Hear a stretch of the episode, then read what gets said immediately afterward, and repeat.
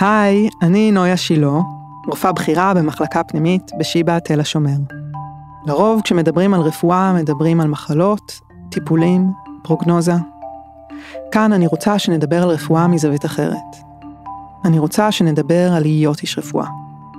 על ההתמודדויות שלנו עד רגעי הקצה. על איך מקבלים החלטות ואיך ממשיכים מטעויות, וגם על התרוממות הרוח, החיבור האנושי, רגעי האושר והחסד. בכל פעם אהיה כאן, ואיתי אורחת או אורח שמתחברים לעולם הרפואה מקרוב ומרחוק, בדרך שהיא ייחודית ויוצאת דופן. נשאל ביחד מיהו איש הרפואה, מהי העשייה המרפאת. איך אפשר למצוא רפואה גם ברגעים הקשים, ואולי דווקא בהם, יותר מכל. איך התפקיד מגדיר אותנו, ובמה הוא מרחיב ומשחרר. באיזה דרכים אנחנו משפיעים על האנשים שאנחנו מטפלים בהם, ואיך הרפואה משנה אותנו, העוסקים בה. אני מזמינה אתכם להמשיך איתנו במסע, לנסות להבין ממה עשויה הרפואה, מה הליבה שלה. זוהי הרפואה מבפנים. אה, והיום האורח שלי הוא דוקטור רני ברנע. אה, מומחה בפנימית ובנוירולוגיה וסקולרית וממובילי מחאת החלוקים הלבנים. אהלן רני. אהלן אהלן. מה העניינים? אה, אנחנו בעיצומה של המלחמה בהפיכה המשטרית, אז כששואלים אותי לאחרונה מה העניינים, אני מתקשה לייצר את התשובה הרגילה. אוקיי. Okay. של מה קורה, הכל בסדר, טוב, תודה. אז אתה באמת ממש מרים לי פה, כי השיחה שאני מזמינה אותנו אליה היום היא שונה מהשיחות שהוקלטו עד עכשיו. אה, אנחנו נפגשים פה היום זה תחילת מרץ 23, תקופה בארץ שאנשים מרגישים שהיא שעת מבחן. אה, המהלכים במערכת הפוליטית מכים עדים בחברה. אנחנו חווים תנועות עומק ותמורות וגם התנגשויות. אה, והתקופה הזאת קוראת למעורבות ציבורית בעוצמות גבוהות מתמיד. ההתרחשויות האלה נוגעות בכל הישראלים כאזרחים, ובנו גם כאנשי רפואה. אז אה, החקיקה שעל הפרק נוגעת בחלקה במישרין במטופלים שלנו, ובאופן שבו הרפואה נעשית, ועשויה גם לחלחל למי התהום שמהם הרפואה נובעת, להשפיע על האופן שבו המערכת הציבורית מתנהלת ולשנות סדרי עולם. אה, המצב בארץ כבר עכשיו משפיע ועוד ישפיע באופן ישיר על הרפואה, על המסגרת שלה וגם על הליבה שלה ממש. לא צריך לספר לך. כן. אז אני חושבת שאת, שזו תקופה שבה רבים מרגישים את הדחיפות, את הבהילות לעשות משהו, וגם אני הרגשתי את הצורך הזה, מרגישה אותו, לתרום ממה שיש לי לתת. וככה פרסמתי הודעה בקבוצת הוואטסאפ של החלוקים הלבנים, אה, שאני מחפשת שותפים לפרק על המצב בארץ, אה, ולשמחתי נראה שהולכים להיות כמה פרקים כאלה. אז אה, היום אני מזמינה אותנו לפרק הראשון, מתוך סדרה של פרקים על רפואה מתוך מחאה. אז אני תודה לך. אז אני סקרנית לשמוע ממך על מה היה התהליך שבו החלטת להצטרף למחאה ולקחת בתפקיד מוביל. האם היה רגע מסוים שבו הבנת שזה התפקיד שלך עכשיו? אה, מה התגובות שאתה מקבל מהסביבה, גם בבית, גם בבית חולים, אה, אם יש חששות. אה, ואני רוצה שנדבר גם על למה כמעט לא מדברים על המצב בתוך בתי החולים. והאם וכיצד אפשר לשלב את זה בשיח גם עם קולגות, גם עם מטופלים. אני רוצה שנדבר על הרפואה הציבורית ששנינו חלק ממנה, אה, ומה התפקידים שהיא ממלאה בתוך החברה, ומה ההשפעה הרחבה שלה. אה, ואני רוצה שנדבר גם על מה בעיניך התפקיד שלך כרופא, שגרם לך לקום ולעשות. אני אומרת מראש המטרה של השיחה מבחינתי היום, אה, זה לא לנקוט עמדה, או לקחת צעד, לא לחתור לשורות תחתונות או מסגנות סגורות, אלא אני מזמינה אותנו לתת מקום למורכבות. כן, אז אה, וואו, זאת רשימה מאוד ארוכה ו... יאללה. ושאפתנית, אז ממה, אנחנו ממה נתחיל? אנחנו נתחיל אה, אה, מהתחלת הפרק הנוכחי, אה, אנחנו אה, קיבלנו את תוצאות הבחירות, קיבלנו אותם בהכנעה. אה, חלק קיבלו אותם בשמחה אולי. חלק קיבלו אותם בשמחה, כשאני אומר אנחנו אני מתכוון אה, למחנה הליברלי לצורך העניין. אמ, והמשכנו בשגרת חיינו. נכון. אמ, ואז אה, נפל דבר והכריזו על השינויים במערכת המשפט. ו... ואנחנו כשאני אומר כאן אנחנו אז אני מתכוון למעגל הקרוב, אנחנו מסתכלים ומקשיבים ושומעים את המילים האלה נאמרות וקצת אה, לא, לא מאמינים. אה, ואז רוצים אה, לשמוע את זה עוד פעם. בהתחלה, ברגעים הראשונים, בימים הראשונים, זה היה מצב של הלם. אני זוכר ממש את התחושה שאתה לא מאמין בהתחלה שבאמת מתכוונים לזה. זה, זה, זה מזכיר לי תרחישים, תרחישי קיצון כשהייתי לוחם בצבא במלחמת לבנון השנייה. אתה פתאום רואה שמשהו נורא קורה, ובשבריר שנייה הראשון אתה, אתה לא קולט שזה באמת הדבר הזה. ורק אחרי שנייה וחצי אתה מבין את הדבר הנורא שקרה. ו... והשבריר שנייה הזה לקח אה, ימים ארוכים. של לעכל את הדבר הזה ולהבין מה, מה בעצם רוצים לעשות פה. ולמזלנו או, או לשמחתנו הצד שרוצה לעשות את הרפורמה הזו סלש ההפיכה הזו הוא לא מסתתר. הוא אומר בדיוק מה הוא רוצה. הוא, הוא הסתתר עד הרגע שבו זה התחיל. אני חושבת שבגלל זה זה היכה אותנו בכזאת תדהמה. נכון. אה, הוא כנראה הוא הסתתר או שאנחנו לא או שאנחנו לא חיפשנו משום שהטקסטים של קהלת היו שם המצעים אה, של המפלגות האלה היו שם וזה הוזכר שם. אה, אנחנו ידענו מה רוצים לעשות בוועדה לבחירת שופטים כי בגלל שדיברו על זה. אבל איכשהו זה עבר לידינו כי הנחנו שמהלכים כאלה קיצוניים לא יקרו במדינה דמוקרטית שבה עדיין מכבדים את כללי המשחק. וזה קרה. ו... ואז התחלנו להרגיש כאב בטן. כאב בטן ו... ו... ובלב כבד התחלנו ללכת לעבודה ולחיות את אה, שגרת החיים שלנו. והכאב בטן הזה הוליד את, ה... את ההכרה שאנחנו חייבים לעשות משהו.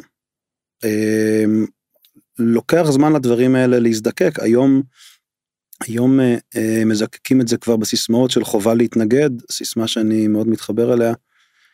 אה, לא ידענו לתמלל את זה אז אבל הבנו שחייבים להתנגד. והייתה אה, התארגנות של אה, רופאים עוד לפני מסיבת העיתונאים המפורסמת אה, כנגד דברים של כמה מחברי הממשלה לגבי חוק האפליה. שקוממו מאוד אה, ציבור גדול אה, כן. של הרופאים אז היה מכתב כזה עם 2,000 רופאים. השלב, השלב זה שבו אורית סטרוק אמרה כן. שאפשר יהיה לאפשר לרופאים לא לטפל באנשים אם זה נוגד את המצפון שלהם.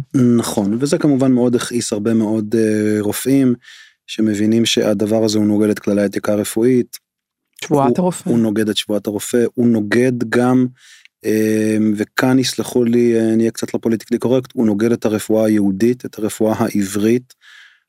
המקור של הרעיון הזה של התנגדות אה, מצפונית מארצות אה, נוצריות אה, בעיקר, בכלל הנושא של מצפון הוא, הוא נושא שהוא יחסית בשוליים במחשבת ישראל ויש לו הרבה פחות מקום מאשר בעולם הנוצרי אבל זה כבר לפודקאסט אחר. אמ, זה מתקשר אולי לזה באופן פרדוקסלי מאיפה מגיע מימון לכל ההפיכה הזו. אבל אז uh, התחילה אז התנגדות של רופאים וכתבו מכתב עם איזה אלפיים חתימות uh, לראש הממשלה ואז נפל הדבר והייתה מסיבת העיתונאים והסתובבנו עם הכאב בטן.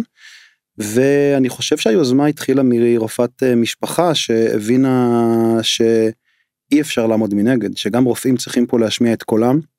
אני לא יודע אם זה היה לפני הייטקיסטים אחרי הייטקיסטים זה בטח היה אחרי הגלימות השחורות שכבר צועקים אה, אה, מאז כמה אה, שנים. מה, הם עוד מהסגר הראשון בעצם, כן. מאז שסגרו את בתי המשפט כשהמשפט של ביבי היה אמור להתחיל. כן. אז הם התחילו עוד גלים השחורים.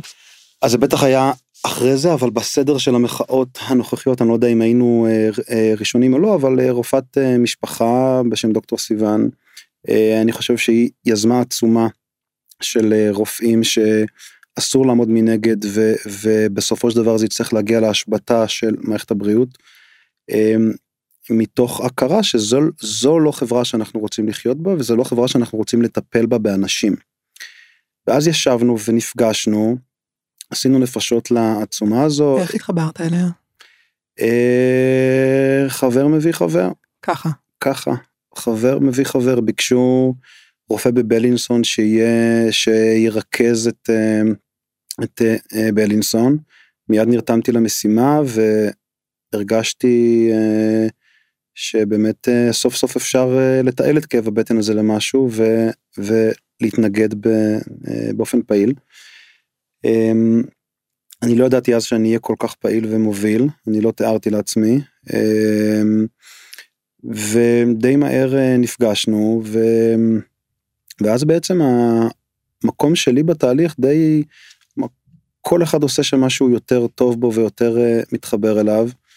ולי היה ברור מההתחלה שאנחנו צריכים mission אה, statement, אנחנו, מה, למה רופאים מתנגדים באופן מיוחד למה שמנסים לעשות פה למערכת המשפט? איך זה קשור? אז איך זה קשור בעיניך? אז ישבנו ו- ו- וחשבנו על זה וגם העלינו את זה על הכתב אה, ואנחנו מהדהדים את זה בכל מקום אפשרי. אה, וזהו טיעון מורכב אה, וכאן יש לנו אתגר גדול אבל אני אנסה לתמצת את זה ואם תרצי אז נוכל קצת להעמיק. זה בשני מישורים. קודם כל המישור הפרקטי. ברגע ש... השלטון אה, נוקט אקטיביזם, ובעצם יש לנו כאן אקטיביזם שלטוני כתגובת מטוטלת לאקטיביזם שיפוטי לצורך העניין. כשבאמת מה שחסר במדינה זה אקטיביזם פרלמנטרי, על זה אנשים פחות מדברים, אני מקווה שאנחנו נגיע גם בשיח הציבורי לדבר על זה שזה מה שחסר במדינה, בין השאר כדי שתהיה דמוקרטיה על מלא מלא, אקטיביזם פרלמנטרי, אבל כשיש אקטיביזם שלטוני אה, בלתי מוגבל, כוח שלטוני בלתי מוגבל, בעצם אפשר אה, לקבל כל החלטה שרוצים שמשפיעה על הציבור, ובמקרה שלנו על בריאות הציבור ועל שירותי הרפואה.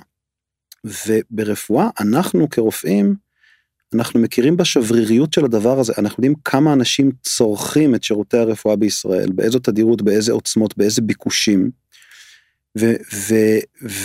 וכמה משגשגת וטובה מערכת הבריאות שלנו כאן אה, זה המקום להשאיר את הציניות אה, בצד יש הרבה בעיות במדינת ישראל מערכת הבריאות הציבורית במדינת ישראל היא מהטובות בעולם, אם לא הטובה בהן, אני לא יודע אם אפשר לקרוא לה הטובה ביותר, אבל מהטובות בעולם, והישראלי ממוצע מקבל שירותי בריאות ברמה מאוד גבוהה יחסית למדינות מפותחות. אני רוצה שנייה להתעכב על הדבר הזה למען הדיוק. אני מאוד מסכימה איתך, אני מחסידות הרפואה הציבורית אה, מאוד מאוד, אני עובדת רק ברפואה הציבורית. אה, ועדיין אה, אני, אתה עובד בבלינסון, אני עובדת בשיבא, פערים גדולים בין המרכז לפריפריה, צריך להגיד אותם. נכון מאוד, הפערים גדולים בין המרכז אה, לפריפריה, אבל עצם האמירה הזו, הפערים גדולים, היא בזכות זה שהציבור בישראל הוא מפונק במרכאות במובן הטוב של המילה. שמבחינתו לקחת את האוטו ולנסוע שעתיים זה מרחק בין מרכז לפריפריה. נכון, ו, וגם הממוצע בפריפריה או אפילו הסמן התחתון בפריפריה הוא גבוה מהממוצע במדינות מפותחות. אז זה נכון שהפער הוא בלתי נסבל ומקומם. למה אם למישהו יש אה, סרטן בתל אביב, הוא יכול אה, לקבל את הטיפולים לסרטן שלו במרחק של 10 דקות נסיעה מהבית, ב one stop shop, ומי שגר בדימונה, והרבה יותר פחות, מהר, והרבה יותר מהר, כן. אז זה מקומם וזה לא בסדר, אבל אה, עדיין, ו, את הפערים האלה צריך לצמצם וזה חלק מהסיבה למה שבגינה הגענו עד עד הלום הפערים החברתיים אה, בישראל ברור שהם קר אה, ל, ל, ל, אה, לקרע ש, אה, שיש שם בעם. ולקיטוב ולפילוג. נכון מאוד. אה, אבל עדיין מערכת הבריאות בישראל היא מהמשגשגות בעולם, מהטובות בעולם ויש פה המון מה להפסיד. ובגלל שהביקושים כל כך גבוהים, אז אה, ברור לנו שברגע שהדבר הזה יהיה בידי פוליטיקאים ולא, ב, ולא יהיו שומרי סף שיגנו מפני אינטרסים כלכליים, מפני שיקולים פופוליסטיים אה, בהחלטות בריאותיות כמו את מי לחסן, את מי לא לחסן, איזה תרופות ייכנסו לסל, איזה תרופות לא, לא תיכנס לסל, איפה לפתוח בית חולים ו, ו, ואיפה לא, איזה יחידות להקים בתוך בתי חולים. על סמך מה לקדם? על סמך מה לקדם טיפולים רפואיים, כן, על סמך מה לקדם אג'נדות רפואיות, על סמך מה לקדם מחקר רפואי, זה קשור כמובן קשר הדוק לחופש אקדמי. אז אה, אנחנו מבינים שה... אה, הסף יוחלשו, וזה הייעוץ המשפטי בתוך, בתוך משרד הבריאות, ו, והיכולת של, של השלטון לחוקק איזה חוקים שהוא רוצה ולקבל איזה, איזה החלטות ש, ש, שהוא רוצה, זה יהיה גם בתחום הבריאות. אמ, כשהדבר הזה יקרה זה ממש לקחת פרח מוגן ולמוח אותו. ככה זה מרגיש לנו ובגלל זה אנחנו זועקים אה, מאוד חזק. אה, מה גם שזו אג'נדה מוצהרת אה, של אנשי המהפכה, של נקרא להם לצורך העניין משמרות המהפכה, במקום זה המהפכה המשפטית, אבל ההפיכה השלטונית הזו, זו אג'נדה מוצהרת שלהם להפריט ולבטל את השירות הציבורי ואת, ההתארג... ו... ואת העבודה המאורגנת, את השירותים המאורגנים לאזרח. זו אג'נדה מוצהרת שלהם. מבחינתם כל בתי החולים צריכים להיות פרטיים, מבחינתם לא צריכה להתקיים ההסתדרות הרפואית, יש חיבור של 70 עמודים של קהלת, איך לפרק את ההסתדרות הרפואית, מכוחה הוא אה, גם, גם כארגון עובדים וגם כסמכות מקצועית. אנחנו רואים את זה כבר אה, בהסכמים קואליציוניים שרוצים להפקיע את, ה, את uh, הסמכות ו, uh, והאחריות לגבי מי יהיה זכאי להיקרא מטפל בתחומים מסוימים בפיזיותרפיה, בעבודה סוציאלית, בקלינאות תקשורת, זה הרי בסוף יגיע גם לרפואה. וזה מוביל אותי למישור השני. בסוף מה שקורה פה וזו הבנה שהתחילה לחלחל בשבועיים האחרונים, יש לזה מכנה משותף אחד לשאיפה הזאת לכוח בלתי מוגבל, וזה ריסוק הסמכות המקצועית. מה שעושים לבית המשפט, ירצו לעשות גם לאקדמיה, ירצו לעשות גם לרפואה. מי שרוצה למנות בעצמו שופטים באופן בלעדי ולהתגבר עליהם ולהחליט מי יעמוד מולם ובאיזו עילה, הוא גם זה שימנה את הרופאים, הוא, יוכל להתגבר על סמכותם המקצועית, יחליט במי הם יטפלו ובאילו מחלות. זה משהו שאני לא מצליחה להבין את האינטרס שלו. זאת אומרת, לבוא ולהגיד, אה, אני רוצה להתגבר על השופטים כדי שאני לא אהיה כפופה לחוק, את זה אני, נגיד, אתה יכול להבין למה שאיפה לכוח יכולה להוביל לדבר כזה. למה בעיניך רוצים לקחת אה, רופאים שהסמכות שלהם והמקצועיות שלהם זה מה שמקדם בריאות ולחבל בזה? משום ש... זה נשמע מופרך. זה נשמע מופרך, אבל אה, יש אה, התנגשות בין, אה, התנגשות שהיא... אה, צריכה והיא ניתנת לגישור, אבל יש אה, לפעמים התנגשות בין ערך החירות וערך השוויון. אם אנחנו רוצים להעניק אה, בריאות לכלל אזרחי המדינה באופן שוויוני, אה, יש לזה אה, קצת מחיר מבחינת החירות שלנו. ואנחנו כל הזמן... באיזה מובן לדעתך? אנחנו, אנחנו כמובן שאנחנו ראינו את זה בקורונה. כן. בקורונה החירות שלנו נפגעה. בכדי שמקסימום ישראלים יישארו בריאים. אמ, ובתקופת הקורונה הממשל לקח את זה לקיצוניות ופגע בחירות באופן אנוש עד שבית המשפט נאלץ להתערב ולהגיד לו זו כבר פגיעה בלתי מידתית בחירות. ואנשי הממשל האלה הם היו אה, אנשים שחושבים שחירות היא מעל השוויון וגם הם פגעו בחירות בשם בריאות הציבור. וזו רק אה, דוגמה אחת, אבל... כאילו, אז אתה אומר שכשרופאים באים ועומדים על הסטנדרט המקצועי שלהם, אז uh, הדבר הזה יכול לפגוע ב, בשאיפה של האקטיביזם השלטוני להיות אקטיבי ולהיות uh, בעל כוחות, והם מוכנים לטובת הדבר הזה לוותר על איכות הרפואה במדינה? אני, uh, מאחר והם לא סמכות מקצועית, והם לא יכולים לצפות את ההשפעות שיש. אז הם לא מבינים הרפואה, בעצם. אז הם לא מבינים איך החלטות שלטוניות יכולות בסופו של דבר להביא גם להחלשת הרפואה בישראל שהיא מהטובות בעולם אה, מבחינה מקצועית ומבחינת זמינות שירותי הבריאות. אני רוצה שנייה לשאול אותך אבל שאלה כזאת, בסדר? כן. אתה באיזשהו שלב די מוקדם אומר אני מבין שקורה פה משהו מאוד לא טוב שהולך להשפיע על היכולת שלי לעשות רפואה אני צריך להתערב. עבר לך בראש חלק מהתפקיד שלי כרופא זה להשמיע את הקול שלי עכשיו? Uh, בהחלט אני אני חושב שזה ה, זה המנוע. Um, איך אתה רואה את התפקיד שלך כרופא? אני uh, אני קורא את התפקיד שלי כרופא. Uh, מאחר ואין פה מקום למצפון. Mm-hmm. הרפואה שואבת את כוחה היום הרפואה המודרנית מכוח החוזה שיש לה עם החברה. החוזה הזה הוא גם חוזה בלתי כתוב הוא גם חוזה כתוב הוא נוסח באמנת המקצוענות הרפואית משנת 2001 אה, שפורסם בג'אמה. אה, אמ, זה לקח אה, כמה שנים לעמוד על הדבר הזה. יש לרפואה חוזה עם החברה.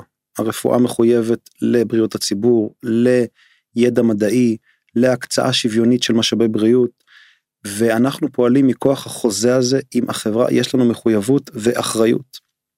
יש לנו אחריות לזה שלא יהיה לנו ניגוד עניינים ברפואה. אה, גם את הדבר הזה רוצים אה, לבטל אגב עם אה, ביטול עבירת הפרת אמונים. כדי שאני אוכל לקבל משכורת מחברת תרופות ולרשום אופיאטים לכל האוכלוסייה. כן. זה משהו שכבר נעשה לפני כמה שנים בצפון אמריקה, אני כמובן מכוון לזה. ועל החוזה הזה אנחנו צריכים לשמור מכל משמר, וברגע שיש לנו חוזה עם החברה, והיא שמה את יהבה אצלנו וסומכת עלינו, אז גם יש לנו את המחויבות, או בטח את הזכות, להשמיע קול שהוא קול מיוחד, ולהגיד זהירות, אנחנו בדרך לסכנה. יש הרבה רופאים, אני לא יודעת איך הדבר הזה מדובר אצלך במחלקה וגם מעניין אותי לשמוע איך זה מדובר כרגע בבתי חולים אחרים. אבל אני יכולה להגיד לך שלמשל בתל השומר, הנושא הזה, אני לא יודעת להגיד על כל בית החולים, אבל לפחות איפה שאני נמצאת, מדובר מעט מאוד. בעיקר אתה יודע בשיחות מסדרון מקוצרות. ואני חושבת שיכול להיות שהפיל הלבן בחדר הוא אסור לערבב רפואה ופוליטיקה.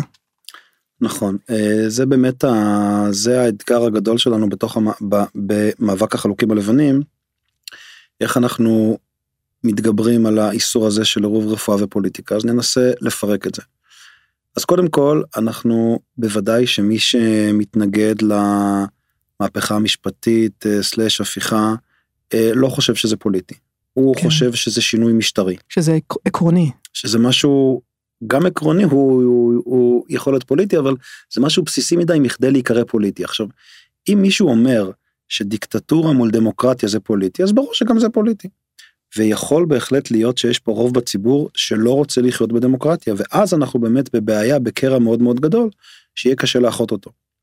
אבל אם רוב הציבור בכל זאת רוצה לחיות בדמוקרטיה שבה העם הוא הריבון לא בהיבט של רוב אלא בהיבט של זה שאמור ליהנות מהשלטון ולא להישלט על ידי השלטון אז בוודאי שרוב העם צריך לרצות בדמוקרטיה. ולכן אנחנו לא חושבים ש, שהמחלוקת הזו היא מחלוקת פוליטית. אמ, ו, וספציפית ב, ב, ברפואה אני חושב שגם הרפואה נמצאת כיום במשבר משבר ערכי שגרם קצת לאנשים אה, לשכוח את החוזה הזה שיש לנו עם החברה. וזה להרבה פודקאסטים אחרים אני לא לא יודע לתת את כל, ה, את כל התשובות ל, ל, לתהליך הזה אבל הפרופסיה שלנו נשחקת. אה, אנחנו פרופסיה שזה אומר שיש לנו הבטחה לחברה שיש לנו חוזה בלתי כתוב עם החברה אה, ויש כאן הדדיות מסוימת והוא מקנה לנו גם את הסמכות להחליט לקבוע אמ, ו, ובחוזה הזה יש גם אה, מחויבויות ערכיות. אבל כנראה שלא מספיק ברור לנו מהו החוזה הזה והוא לא תלוי בכל חדר רופאים או חדר רופאות. לא, לא מספיק מלמדים אותו בבית ספר לרפואה. מה למשל יש שם? מה הדברים, בוא, בוא נעבור על המאמר הזה, בוא תגיד לי איזה דברים פה מבחינתך משמעותיים, הודעה שגם אני גם לא הכרתי וגם לא קראתי.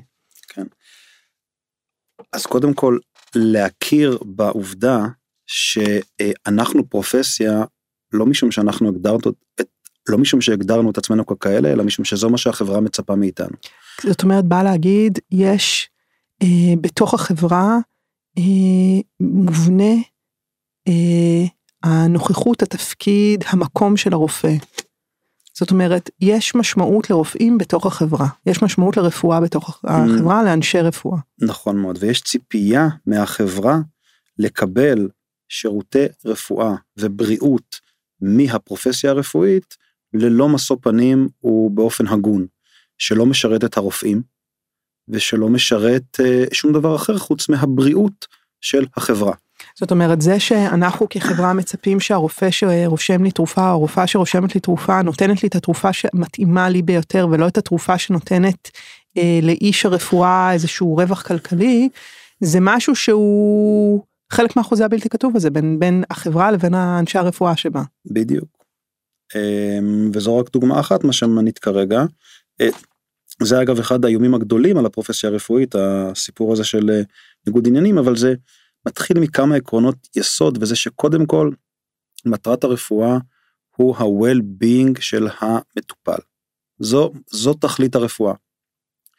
תכלית הרפואה היא לא אה, הארכת חיים, אה, היא לא קידום המדע, אה, לא קידום המין האנושי, אלא התכלית של הרפואה זה אה, שלומו של האדם. זה עיקרון בסיסי בחוזה שלנו עם, עם החברה. העיקרון השני זה האוטונומיה שלו. יש כאן אה, עיקרון שהוא עיקרון יחסית אה, חדש בהיסטוריה של המין האנושי 100-200 אה, שנה. אה, שהוא עיקרון מקודש למטופל יש אוטונומיה על גופו ומצבו הבריאותי. אני לא יכולה לעשות דברים בלי לבקש את רשותו ובלי נכון. להסביר לו ובלי לקבל את הסכמתו ובלי שהדבר שאני אוודא שהוא יודע מה שאני הולכת לעשות. נכון. זאת אומרת זה כאילו זה דברים שנראים לנו כל כך טריוויאליים אבל הם לא טריוויאליים. הם לא טריוויאליים זה זה בדיוק כמו שבריאות הדמוקרטיה. שנראתה לנו כל כך טריוויאלית עד לפני חודש חודש וחצי. והנקודה שעד עכשיו העליתי נקודה מצוינת זה נראה לנו טריוויאלי זה בקומון פרקטיס שלנו ב, ב, ביום יום זה לא טריוויאלי. זה זה לא זה שאנחנו עושים את זה בשגרת היום יום שלנו זה מצב טוב אבל זה כאילו נגד ברירת המחדל. להסביר למטופל אה, מה אתה הולך לעשות לו, איזה תרופה אתה הולך לרשום לו. הטקס הזה של הסכמה מדעת ברפואה, של החתימה על הסכמה לפני פרוצדורה רפואית פולשנית, הרי המטופל לא באמת יכול להבין את כל, ה, את, את כל הניואנסים הקטנים של הפעולה הרפואית שהולכים לעשות לו. אפשר אה, לספר לו מכאן ועד הודעה חדשה מהם אחוזי ההצלחה ומהם הסיכונים ואיך מתבצעת הפעולה עצמה, אבל בסוף הוא צריך לסמוך על הרופא שעושה את הפעולה. הטקס הזה של הסכמה מדעת, כל פעם שאני, אה, שאני עד אליו, אני נוירולוג אה, מומחה בשבץ מוח, ולפעמים אנחנו יכולים להחתים את המטופל על הסכמה אה, לצנתור מוח בשלב האקוטי של שבץ מוח. זה תמיד אה, משעשע אותי במרכאות, משום שזה טקס. כן. אנחנו יודעים שהמטופל צריך צנתור מוח. אם כרגע עם ספירה לא דומיננטית מעורבת אז הוא כשיר לתת הסכמה מדעת אז אנחנו מבקשים הטקס הזה הוא בשביל הרופא. בשביל שהרופא לרגע יעשה את הפסק זמן ויגיד לעצמו רגע יש פה אירוע גדול יש פה רגע גדול במה שקורה ברפואה. אני הולך עכשיו לחדור לגופו של אדם לסכן אותו כדי להציל אותו ואני חייב לעשות את זה במקסימום אוטונומיה עבורו. ולכן יש איזשהו טקס כזה שלא בטוח שהמשמעות הפרקטית שלו היא מאוד גבוהה כי המטופל כרגע בשבץ מוח הוא, הוא, הוא, הוא לא הוא לא מסוגל לקבל החלטה בקור רוח ובכל זאת אנחנו מחתימים אותו. זה טקס בשביל הרופא כדי לשמור כדי להזכיר לנו שאנחנו קודם כל אה, שצריכים לשמור על, ה, על האוטונומיה שלו. שאנחנו מטפלים בבן אדם. נכון מאוד. והעיקרון השלישי זה עיקרון הצדק החברתי. אה, גם עיקרון חדש אה, יחסית. אה, אנחנו מחויבים לפיזור שוויוני של משאבי רפואה בגלל שזה דבר כל כך יקר וכל כך בסיסי בחייו ובאיכות חייו של אדם אז אנחנו לא לא יכולים אה, לספק את השירותים האלה במידה של אפליה. ושלושת העקרונות האלה הם, הם העקרונות הבסיסיים בחוזה שיש לרפואה עם החברה. אמ, וב, וב-level היותר עמוק, כשאתה פורט את זה לפרטים, מדובר על responsibilities. איזה אחריויות יש לך כשאתה עוסק ברפואה. אז קודם כל, האחריות הראשונה שלך זה professional competence. אתה צריך להיות קומפטנטי, אתה צריך ללמוד הרבה שנים, אתה צריך להיות מעודכן, אתה צריך לדעת, אתה, אתה צריך להצדיק את מה שאתה עושה. עכשיו, להצדיק את מה שאתה עושה זה לאו דווקא evidence based medicine שאנחנו מקדשים. אנחנו שואפים שכל מה שאנחנו עושים ברפואה יהיה evidence based, אבל אנחנו יודעים שלא הכל הוא evidence based. ואנחנו צריכים ש, שגם תהיה הצדקה מבחינת ההיגיון הרפואי. לפעמים אנחנו עושים דברים ברפואה שיש בהם היגיון רפואי והם לא evidence based, צריך, אנחנו צריכים לפעול מתוך איזושהי הצדקה, זה ה-professional competence. כשאני מציג את עצמי בפני מטופל ואני אומר לו שלום אני דוקטור ברנע איך אפשר לעזור לך, או אני רואה שעכשיו התעקמו לך הפנים ויש לך חולשה ביד, כשאני אומר לו שלום אני דוקטור ברנע אני מצהיר אני בא עם כרטיס ביקור אני, אני, אני בא עם זה אני בא עם התעודה הזאתי ואומר אני רופא מומחה. אני יודע לטפל במחלה שלך ואם אני לא יודע אני אקרא למישהו אחר שכן יודע ואני אחראי עכשיו לדאוג לזה שאתה תקבל את הרפואה הכי טובה שיש. וזאת אחריות שאנחנו צריכים לזכור כל הזמן וכל הזמן לחתור ל... לפעול מתוך ידע אה, שמקנה לנו את הסמכות. אה, כנות עם המטופלים שלנו היא אחריות שאנחנו צריכים כל הזמן לזכור אותה. הם צריכים להיות שותפים ל... במידת האפשר להחלטות הרפואיות ולפעולות הרפואיות ואסור לנו כמובן בשום אופן לשקר למטופל. אמ, האם יש מצבים בהם לא מספרים למטופל את כל האמת? אולי כן, אבל אלו מצבי קיצון. אבל אנחנו קודם כל מחויבים לכנות ול, ו, ו, אה, ולאמת. רני, אני רוצה שנייה לחבר אותנו לכל הדברים האלה שאתה אומר אותם, והם באמת, אתה יודע, יש אה, דברים שאתה אומר שהם, אה, אני כל כך שמחה לשמוע שהם כתובים, וגם כתובים בעיתון כמו ג'אמה, ושזה משהו שהוא חלק מדיון. והוא חלק מהאופן שבו מלמדים או שואפים ללמד אנשים להיות רופאים. אני מנסה לחבר את הדבר הזה לתוך הדבר שמתחולל במדינה. אתה רופא, ככה אתה נוהג, יש לך את הדרך שלך ואת התפקיד שלך ואת הרפואה שאתה אחראי עליה. מגלה שהמדינה עוברת תהליכי, נמצאת בתוך תהליכים של שינויים מאוד גדולים. מחבר אחד ועוד אחד ואומר הדבר הזה הולך להשפיע על היכולת שלי לעשות רפואה אה, עם היושרה המקצועית שלי אה, כפי שאני תופס אותה. לא. אה, ומחליט לה, להתחיל לעשות משהו. אה, אני חושבת שבהרבה מאוד מובנים אה, מה שקורה במדינה הוא בבואה של מה שקורה ברפואה. דברים אה, מאוד אה, הרבה פעמים משקפים אחד את השני אה, ומעניין אותי לשמוע על הרגע הזה שבו החלטת שאתה מתחיל לעשות משהו עם העניין הזה באופן אקטיבי. זו הייתה ב... אני חושב שבשבת השנייה של ההפגנה השנייה שהתארגנו והסכמתי להיות נציג בלינסון כמו שציינתי בהתחלה בלי לדעת שאני הולך להיות מהמובילים. נפגשנו למחרת החלטנו שכותבים את הדברים לוקח זמן לכתוב את הדברים האלה אה, כנייר עמדה כגילוי דעת של רופאות ורופאים בישראל אה, למה חייבים להתנגד למהלכים שמוצעים במערכת המשפט, למה זה יפגע בבריאות הציבור, למה זה יפגע בשירותי הרפואה. אנחנו יושבים וכותבים את זה עם, עם אנשים שהם מומחים אה, מתחום המשפט, מתחום הרפואה, מתחום, מתחום הביואתיקה. ו, אמ, ופתאום אנשים רוצים גם לשמוע אותנו, רוצים לראיין אותנו. ואני מסתכל אה, ימינה ושמאלה ויש איזה שניים וחצי אנשים שמוכנים להתראיין. אה, לאנשים משום מה קשה. זה לא ה-comfort zone שלנו. לדבר על הדברים האלה ברפואה, אולי זה חלק מהבעיה. לדבר על המדיקל פרופשיונליזם צ'ארטר, זה לא הפורטה שלנו. אנחנו יודעים אה, לדבר על מחלות זיהומיות ועל סרטן ועל אה, ניתוחים.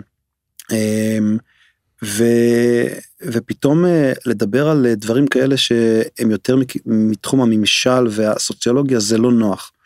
אני יחסית מרגיש בזה יותר בנוח. אולי ו... גם אנשים מפחדים שיתייגו אותם, אולי אנשים מפחדים שהאחריות תיפול עליהם, אולי אנשים מפחדים שיאשימו אותם, אולי אנשים מפחדים שזה יתנקם בהם. זה זה גם אני רוצה לשפוט אותם יותר אה, לקולה ולתת להם את הקרדיט. אני חושב שרוב הרופאים בישראל לא רוצים להתבטא במשהו שהם לא מבינים בו. זה חלק מהיושרה המקצועית שלהם. כן.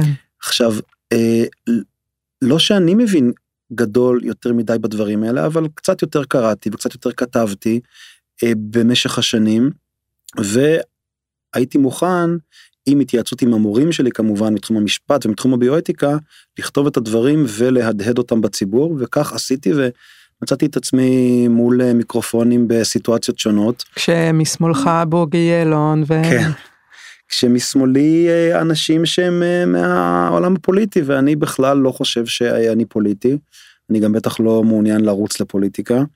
אמ, אבל הבנו שאם רוצים להילחם בדבר הזה אז חייבים לשלב איתם ידיים ודי מהר השתלבנו עם, עם מטה המאבק. אמ, על אף שכאמור אנחנו משוכנעים שאנחנו לא התארגנות פוליטית ושאנחנו עושים את זה למען הבריאות בישראל ולמען הפרופסיות באשר הן שאותן אה, הצד השני מבקש לרסק. אתה יודע שזה נורא אחד הדברים הכי אה, עוצמתיים בעיניי במחאה הנוכחית. אמ, זה שהדבר שאנחנו עומדים מולו הוא כל כך גדול שהוא מגמד הרבה מאוד פערים אחרים. אני חושבת שהרבה מהאנשים שנמצאים במטה המאבק, אם תיקח את ההורים, אם תיקח את ההייטקיסטים, אה, זה לא, ובוודאי עוד שאני כרגע שוכחת, אה, את המילואימניקים כמובן, זה לא אנשים שאומרים זה הטיקט שלי להיכנס לכנסת או לרוץ אה, לראשות הממשלה. זה אנשים שפשוט אה, קמים ואומרים אה, לא במשמרת שלי. אני נכון. לא יכול לתת לדבר הזה לעבור בשתיקה. או כמו שצועקים באיילונים הזיקוקיים, נפלתם על הדור הלא נכון. כן. אה, וזה, וזו האיכות שלנו, וזה, אני מקווה שבסופו של דבר האותנטיות של זה, ו, וזה שזה מגיע מדם ליבנו, זה מה שינצח בסופו של דבר. אבל מדובר במאבק קשה, משום שיש המוני ישראלים שניצחו בבחירות, שמשוכנעים שכל ההתנגדות שלנו היא לעומתית בגלל הפסד בבחירות, בגלל אג'נדה פוליטית כזו או אחרת, זה מאוד מאוד קשה לשכנע אותם. זה גם קשה בתוך מערכת הבריאות, אה, לא כל הרופאים הם אה, אה, יפי נפש ושמאלנים במרכאות. יש הרבה רופאים ימניים, זה כמובן, זה סופר לגיטימי, ויש גם כאלה שהם מצדדי רפורמה, כשיושבים ומדברים איתם, הרבה מהם אנחנו מצליחים להעביר לצד השני, כי הם מבינים את גודל הבעיה בכוח בלתי מוגבל בקבלת החלטות ברפואה, אבל יש עדיין כאלה שמשוכנעים שמדובר באג'נדה פוליטית ותו לא. וזה מאוד מקשה בתוך הבית חולים. כן. עכשיו כאן אני חושב שזה מחזיר אותנו לחינוך הרפואי. אמ, המודל הפטרנליסטי ברפואה אה, שאנחנו כבר דוחים אותו 30 שנה בכוח רב ואפילו בזעם ובצדק אולי. אולי למי שלא יודע המודל הפטרנליסטי בא ואומר אני הרופאה אני אני אחליט בשבילך אני יודעת מספיק טוב אתה לא אתה אולי גם לא צריך אפילו לדעת אני אני אקבל פה את ההחלטות. נכון ואנחנו בחינוך הרפואי דחינו את המודל הזה אה, כבר אה, כמה עשורים. אה, מתוך כיבוד של כל הערכים האלה שכרגע מניתי מתוך האוטונומיה מתוך מחויבות לכנות. הלכנו קצת לצד השני של אה, צד שאומר שמגלגל את האחריות להחלטות רפואיות למטופלים. בוא אני אציג לך את ה-number needed to treat ו-number needed to harm okay. אוקיי. ואתה תקבע אם אתה רוצה את הטיפול או לא. כן. זה כמו אני כמובן מקצין את זה ומשתמש בסרקזם הזה כדי להעביר נקודה ברור שאנחנו לא עושים את זה עם המטופלים שלנו. ברור שלא. אני זה שצריך להכיר את needed number needed to treat ו-number needed to harm כדי להחליט על טיפול. אבל אני אפילו לא אומרת על להגיש למטופלים אה, אה, מאמרים ולהגיד להם אה, תבחרו לת, להגיד, לעשות את העבודה במקומנו. אני חושבת שחלק עצום מהתפקיד שלנו כרופאים זה לעזור למטופלים לקבל החלטה. יש כמה חלופות טיפול זה לא אני אציג לך את זה בשפה אה, אה, פשוטה בלי ז'רגון רפואי ואתה תחליט אלא זה בוא אני אעזור לך לקבל את ההחלטה שנכונה עבורך. וזה תהליך מורכב ולהגיד בוא אני אעזור לך גם פה אה, צריך לעשות את זה בזהירות משום שיש פה מידה של פטרנליזם. בוא אני אעזור לך זה בוא אני אולי אפילו אשתמש במניפולציה פסיכולוגית כדי כדי לקחת אותך לכיוון ההחלטה שאני חושב שהיא נכונה. זה נקרא נאג' בפסיכולוגיה, גם על זה כתבתי קצת. אה, אנחנו משתמשים בזה כל הזמן.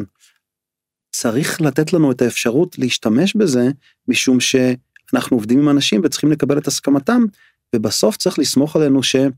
אנחנו עובדים ברפואה ללא משוא פנים. עכשיו למה אני מספר למה אני חושב שזה, שזה קשור למה שקורה בתוך הבית חולים אולי לקצת אדישות בתוך הבית חולים. זה המטוטלת נטטה לכיוון של הימנעות של אני לא מביע דעה. אני מגיש לך את הדברים כמו שהם אני אהיה אני אהיה אה, אה, רזה ושקט ואני אעניק לך את הרפואה הכי טובה שאני יודע אבל זה שלך. ו, וברגע שרופא רואה את עצמו בצורה כזו אז הוא גם פחות תופס את עצמו כבעל תפקיד חברתי, נכון. אה, כחלק מפרופסיה. ואז הוא לא מביע את דעתו גם בתחומים שהם לכאורה פוליטיים. כן, זה דבר אחד. דבר שני, אני חושבת שיש אחד הטבואים הכי גדולים בחברה, זה עניין של שביתות של רופאים, שזה בעצם כלי, זה נשק יום הדין. זה מתחיל מדברים מאוד מאוד עמוקים, מזה שרופאים מוחרגים מחוק שעות עבודה ומנוחה, שטייסים ונהגי אוטובוס מקבלים שעות מנוחה אבל רופא עובד ברציפות בתורנות והדבר והשרץ הזה מוכר... מכשירים את השרץ הזה בג"ץ כל שנה או כל כל פעם שצריך לחדש את החוק.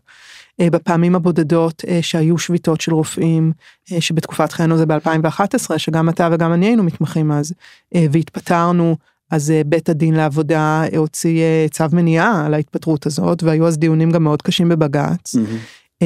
וכל פעם שרופאים בוחרים לשבות, במאמר מוסגר אני אומרת, זה לא שהבית חולים ננטש, תמיד יש רופא תורן ורופא כונן, תמיד זה במתכונת שבת, בית חולים עובד תמיד, אבל כשאנשי רפואה נוקטים בצעד הזה, שהוא מבחינתם הצעד המוצא האחרון, בהיעדר כל אפשרות אחרת, יש להם ביקורת ציבורית איומה, נכון. מבפנים גם.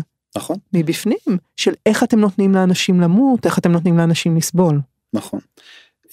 זה, זה, זאת נקודה חשובה, גם זה קושי, ברגע שרופא מתעסק לא עם רפואה, אלא עם מחאה, ובטח אם הוא רוצה לשבות כמחאה על מה שעושים למדינה או למערכת הבריאות, הוא לכאורה באופן ישיר פוגע במטופלים, וזו גם קפיצה ש, שקשה ל, ל, להרבה אנשים לעשות, אבל כמו שציינת, גם בשביתות, אה, ורופאים בדרך כלל שופטים על תנאי העסקה שלהם כן? כן שזה דברים פחות אה, נעלים מכל מה שדיברנו עליו ב-40 דקות האחרונות. אני רוצה להגיד נכון ולא נכון בכל אוקיי. זאת אני לא מעבירה את זה בצורה כזאת חלקה כי אני חושבת שכשרופאים זה כמובן שנינו יודעים שכשרופאים עובדים בתנאים בלתי אפשריים זה נכון. לא שהרפואה מרוויחה מזה אף נכון. אחד לא מרוויח מזה. נכון. אמ, נכון אבל אם הם שופטים על תנאי ההעסקה שלהם אז אני חושב שבוודאי הם יכולים לשבות על איום כל כך גדול על בריאות הציבור אבל שוב קשה לראות את זה משום שזה לא מיידי. אה, מאוד קל לתפוס את הנושא של 26 שעות תורנות. זה ברור שאתה עייף ואתה כנראה תקבל החלטות פחות טובות. זה הרבה יותר קשה לת, אה, לתפוס איך החלשת שומרי הסף תפגע בבריאות הציבור. אמ, וכאן יש לנו אתגר גדול של הסברה ואנחנו מהדהדים את, ה, את, ה, את המסרים האלה בוובינארים ובניירות עמדה ובקבוצות פייסבוק ובקבוצות הוואטסאפ אבל אני בהחלט חושב שזה חלק ממה שמשאיר רופאים פסיביים. הם הרבה מהם באים כאזרחים להפגנות למחות uh, כנגד ההפיכה אבל הם uh, לא ינטשו את בית החולים uh, וטוב שכך כי קודם כל המחויבות שלהם היא לשלום האדם באופן מיידי. אמ, אבל אנחנו מקווים להגיע למצב שאנחנו כן יכולים להשבית את המערכת כמו בשביתות מקובלות וחוקיות, בכדי להבהיר שהאיום פה על שירותי הבריאות בישראל הוא חמור לא פחות מתנאי העסקה של הרופאים. אני רוצה גם להגיד עוד משהו לעניין הזה, אתה אומר הרבה מהרופאים לא ישבתו, נגיד לא יפעלו בתוך בית החולים, אבל יבואו להפגנה בתור אזרחים. אני נורא מעניין אותי העניין הזה שאנשים מגיעים להפגנה בתור אזרחים, אבל הם לא תופסים את התפקיד שלהם בתור רופאים, זאת אומרת, הם לא מייצגים רק את עצמם, הם מייצגים את העשייה שלהם, את האחריות שלהם בתוך החברה. אה, אני לא מוכנה שהדבר הזה יקרה למטופלים שלי, לא רק לי, לא רק לילדים שלי, אני לא מוכנה שהדברים האלה יפגעו ביכולת שלי לתת רפואה למטופלים שלי. לצורך העניין יכול להיות שהם כולם בעד הרפורמה, אבל אני יודעת שזה יפגע ביכולת שלי לטפל בהם. נכון. אה, והתחושה הזו, כשאם רופא מגיע להפגנה ואומר, אני מדבר כאזרח, יש מנהל מחלקה אה, בבית חולים אחר שאני בקשר טוב איתו, ואני, מבק... ואני אני יודע שהוא חושב כמוני, ואני מבקש שהוא יתבטא בפומבי. והוא אומר, אני מתבטא בפומבי כאזרח בלבד. ההפרדה הזאת היא בין היותך אזרח לבין היותך רופא, היא בעיניי סימפטום של שחיקת הפרופסיה. כן. אנחנו לא, לא מסוגלים באמת להפריד בין היותנו רופאים, זה לא מקצוע, זה לא משלח יד. זה לא שאתה יוצא מהבית חולים ואתה כבר לא רופא. אה, נכון, במקרה שלי ודאי שלא, כי הטלפון ממשיך לצלצל כל הזמן, כי שבץ מוחי יש כל הזמן, אבל זה אצל כל אחד ככה. אה, אנחנו ממשיכים להיות רופאים כל הזמן, אנחנו לא משאירים את תיק העבודה ואת הסטטוסקופ בבית ובעבודה ושוכחים מזה. ו, ואני חושב שההכרה הזאת היא הולכת ומחלחלת ביותר ביותר ביותר ויותר רופאים, אבל אני לא בטוח שבקצב שמספיק להדביק את uh, גלגלי ההפיכה, וזה אנחנו נדע בשבועות הקרובים. לגמרי. תגיד, אני רוצה שנייה לדבר על הנאום אה, שנאמת באפרת, אה, שהיה בעיניי מאוד מאוד מעניין. קודם כל זו פעם ראשונה, ש... שבת ראשונה שבה היה מוקד של הפגנה בשטחים. באפרת. אה, תספר קצת מה היה שם, זה היה אירוע מאוד מאוד מעניין, גם מה שאמרת, גם מה שהיה שם. כן, אני, אני, אני באמת באתי לשם אה, משום שהציבור הזה, הציבור ה...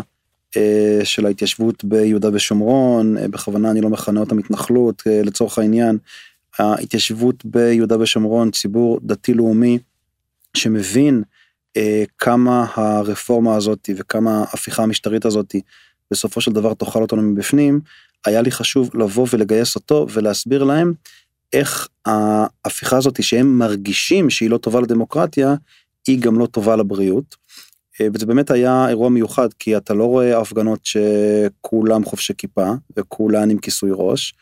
אה, וזה היה מרגש אה, לראות את זה גם הייתי במוצאי השבת האחרונים בהפגנה בגבעת שמואל ש, שהייתה עם, עם אוכלוסייה דומה אבל אז באמת זה זה היה בין הפעמים הראשונות.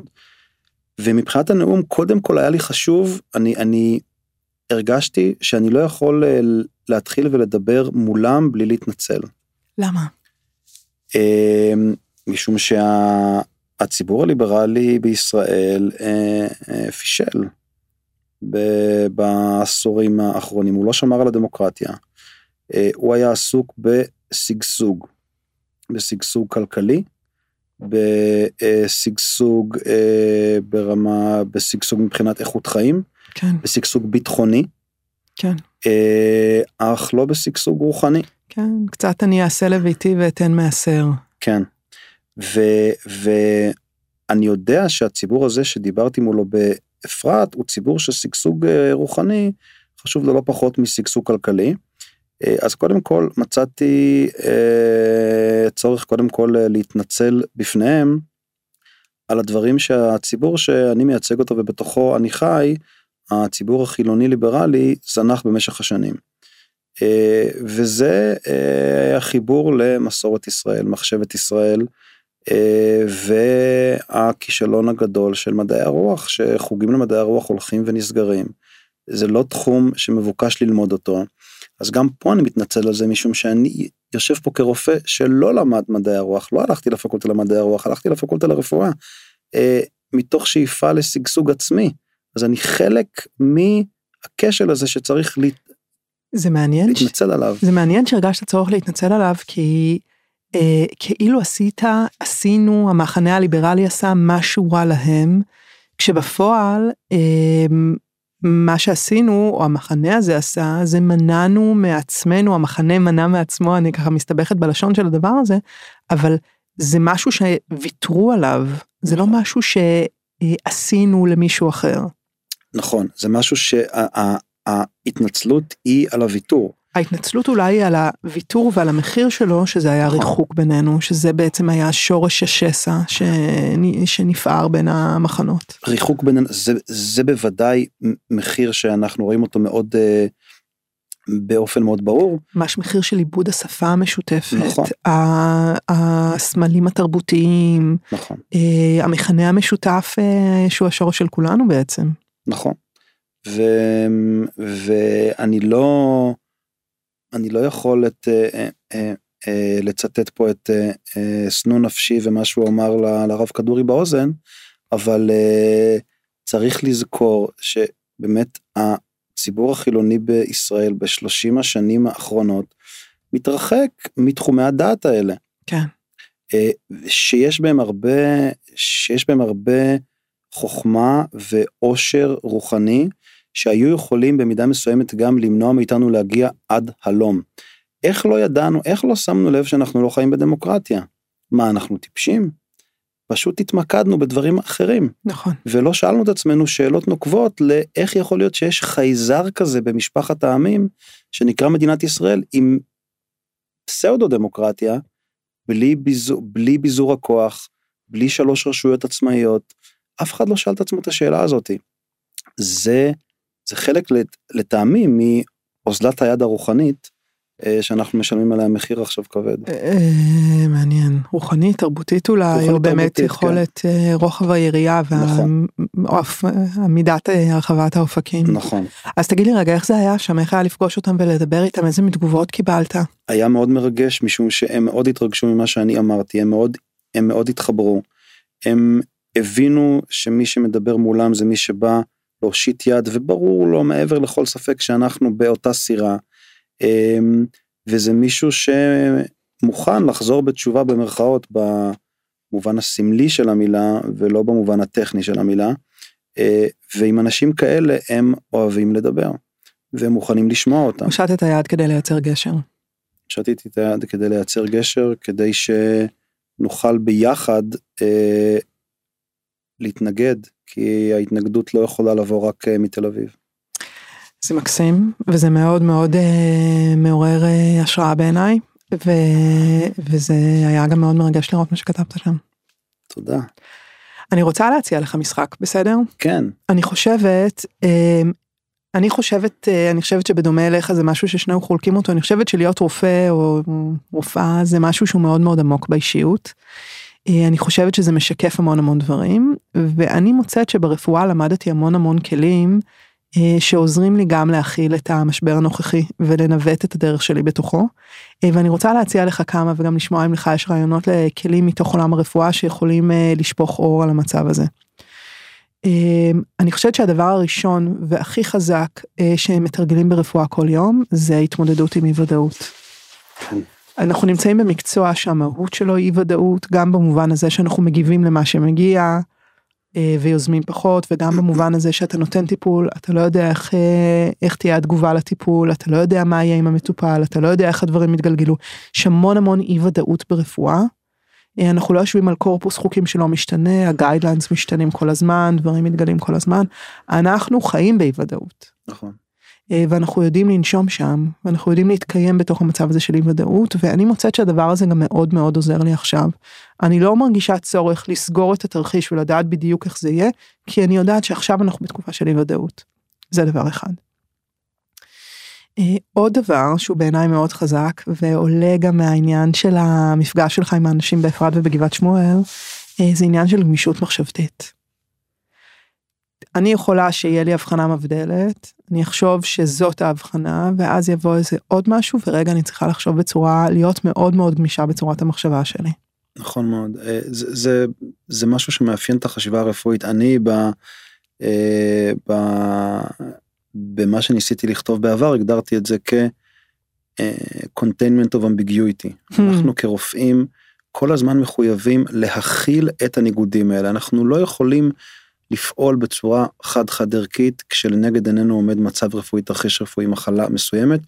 יש לנו תמיד את החשיבה המקבילית הזאת זה משהו שמתפתח עם עם. ניסיון. הניסיון והתהליך שלנו להפוך מנוביס לפרופשיונל אה, ועד שזה נהיה ממש אה, אה, טבע שני ואת ה, את המסוגלות הזאת אנחנו צריכים להעביר לסטודנטים שלנו ולמתמחים שלנו זה קורה בעיקר על ידי לימוד שולייתי, תרגול, אימון בעוד מקרה ועוד מקרה. אמ, ואני חושב שזה שאנחנו בקמפורט זון שלנו ברפואה מסוגלים אה, להכיל ניגודים כל הזמן זה מאפשר לנו באמת להיות גשר יותר טוב אה, בעידן כזה של קיטוב ופערים שהם לכאורה בלתי ניתנים לגישור. לגמרי. אה, עוד כלי שהוא עצום בעיניי ברפואה זה תקווה. כן. אה, תקווה זה דבר עצום ברפואה, האופן שבו, לא רק האופן שבו אנחנו תמיד שומרים על התקווה, אלא האופן שבו אנחנו מאפשרים לתקווה להיות התקווה המדויקת שמתאפשרת, התקווה המציאותית. אולי אם יש לי בן אדם שהוא כרגע על ערש דווי, אז לקוות שהוא יחלים זה באמת מופרך, אבל אני יכולה לקוות שהדרך האחרונה שלו תהיה אה, נטולת סבל עד כמה שניתן והומנית ועם פרידה משמעותית מהמשפחה שלו וגם זאת תקווה.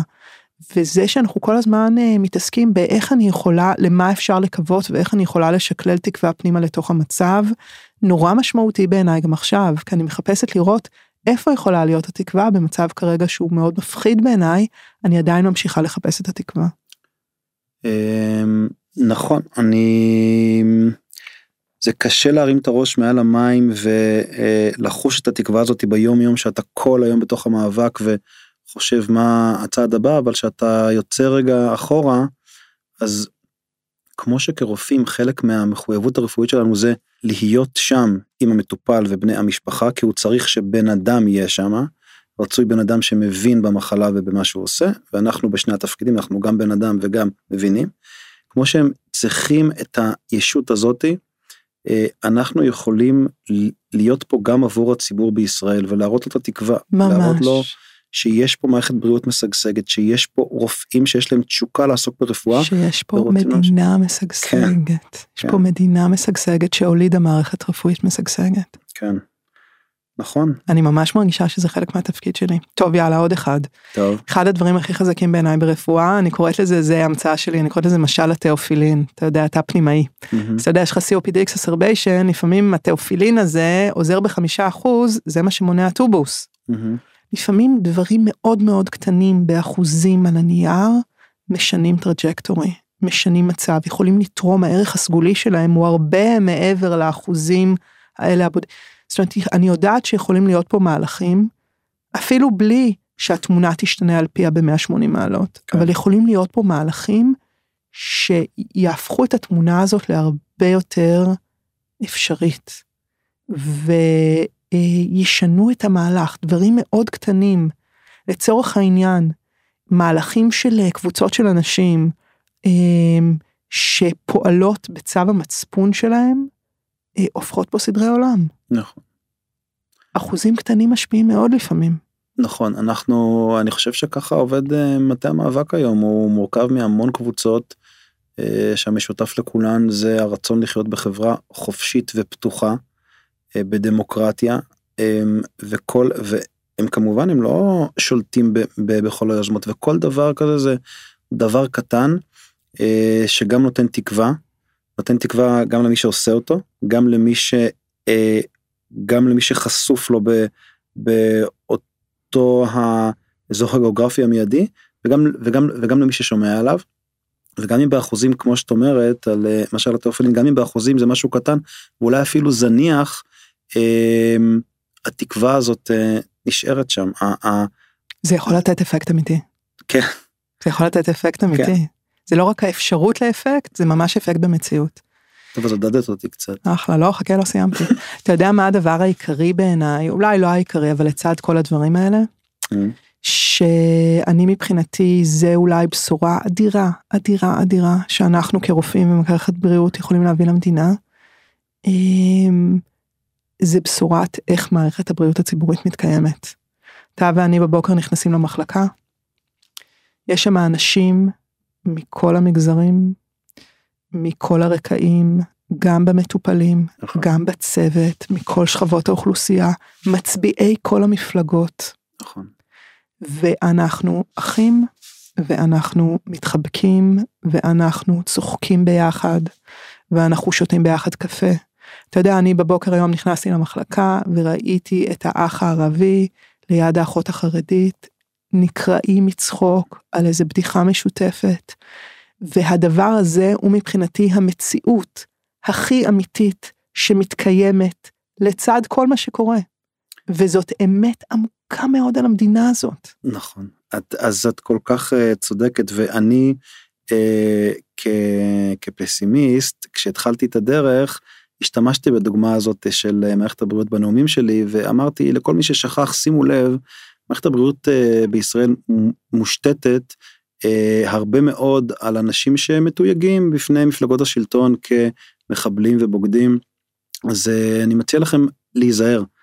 אה, וככל שאני מתקדם במאבק, וגם אחרי שיחה ארוכה שלי עם אפרת, שגם אותה תצטרכי להביא לפה לפודקאסט. בשמחה. ואחרי זה אני אגיד לך איזו אפרת זו. באמת הנקודה האמיתית היא הנקודה הזו שמערכת הבריאות בישראל הוא המקום היחיד, הוא השירות היחיד, הוא, הוא, הוא ההתרחשות היחידה שבה באמת באמת כל אזרחי המדינה, על אף שאינם קשורים אחד לשני כהוא זה, נמצאים ביחד באותה סירה. זה כור ההיתוך האמיתי של החברה הישראלית. חד משמעית זה כור ההיתוך האמיתי בצוות המטפל ובמטופלים, ולכן אולי הוא יכול לתת באמת את התקווה.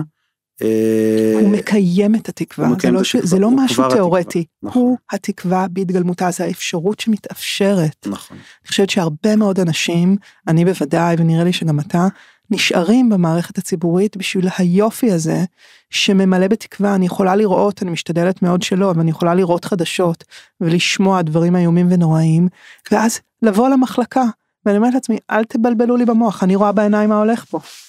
אני רואה בעיניים מה הולך פה, שיש פה אחווה וקרבה וערבות הדדית.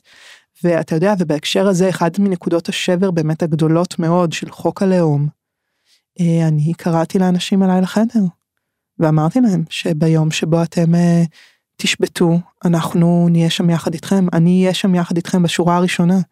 Uh, ולשמחתנו, ולשמחתנו המערכת שרדה גם את זה. ואנחנו צריכים לשמור על זה מכל משמר, גם על זה יש איומים. Uh, יש איומים על uh, איך uh, יולדות ישכבו. כן. ויש הרבה איומים על, ה, על, ה, על הכור ההיתוך האמיתי הזה, כמו שאת אומרת. אני חושב שפה אולי אנחנו נמצא קונסנזוס בקרב הרופאים, שעל זה באמת באמת כולנו חייבים לשמור, אה, כי במידה רבה כמו שהצגת את זה, זה מה שמאפשר לנו לקום לעבודה בבוקר עם אה, חיוך ונפש חפצה. ולב שקט. ולב שקט. ופתוח. אני לא יודעת אה, אם אתה יודע את זה, אבל אני אוהבת לכתוב פתקים. Mm-hmm. הרבה מהפתקים שאני כותבת הם בדרך כלל מטופלים, זה כל מיני התרחשויות כאלה שאני לא רוצה לשכוח, אז אני משרבטת לעצמי כל מיני נקודות. אה, ואחר כך אני חוזרת אליהם.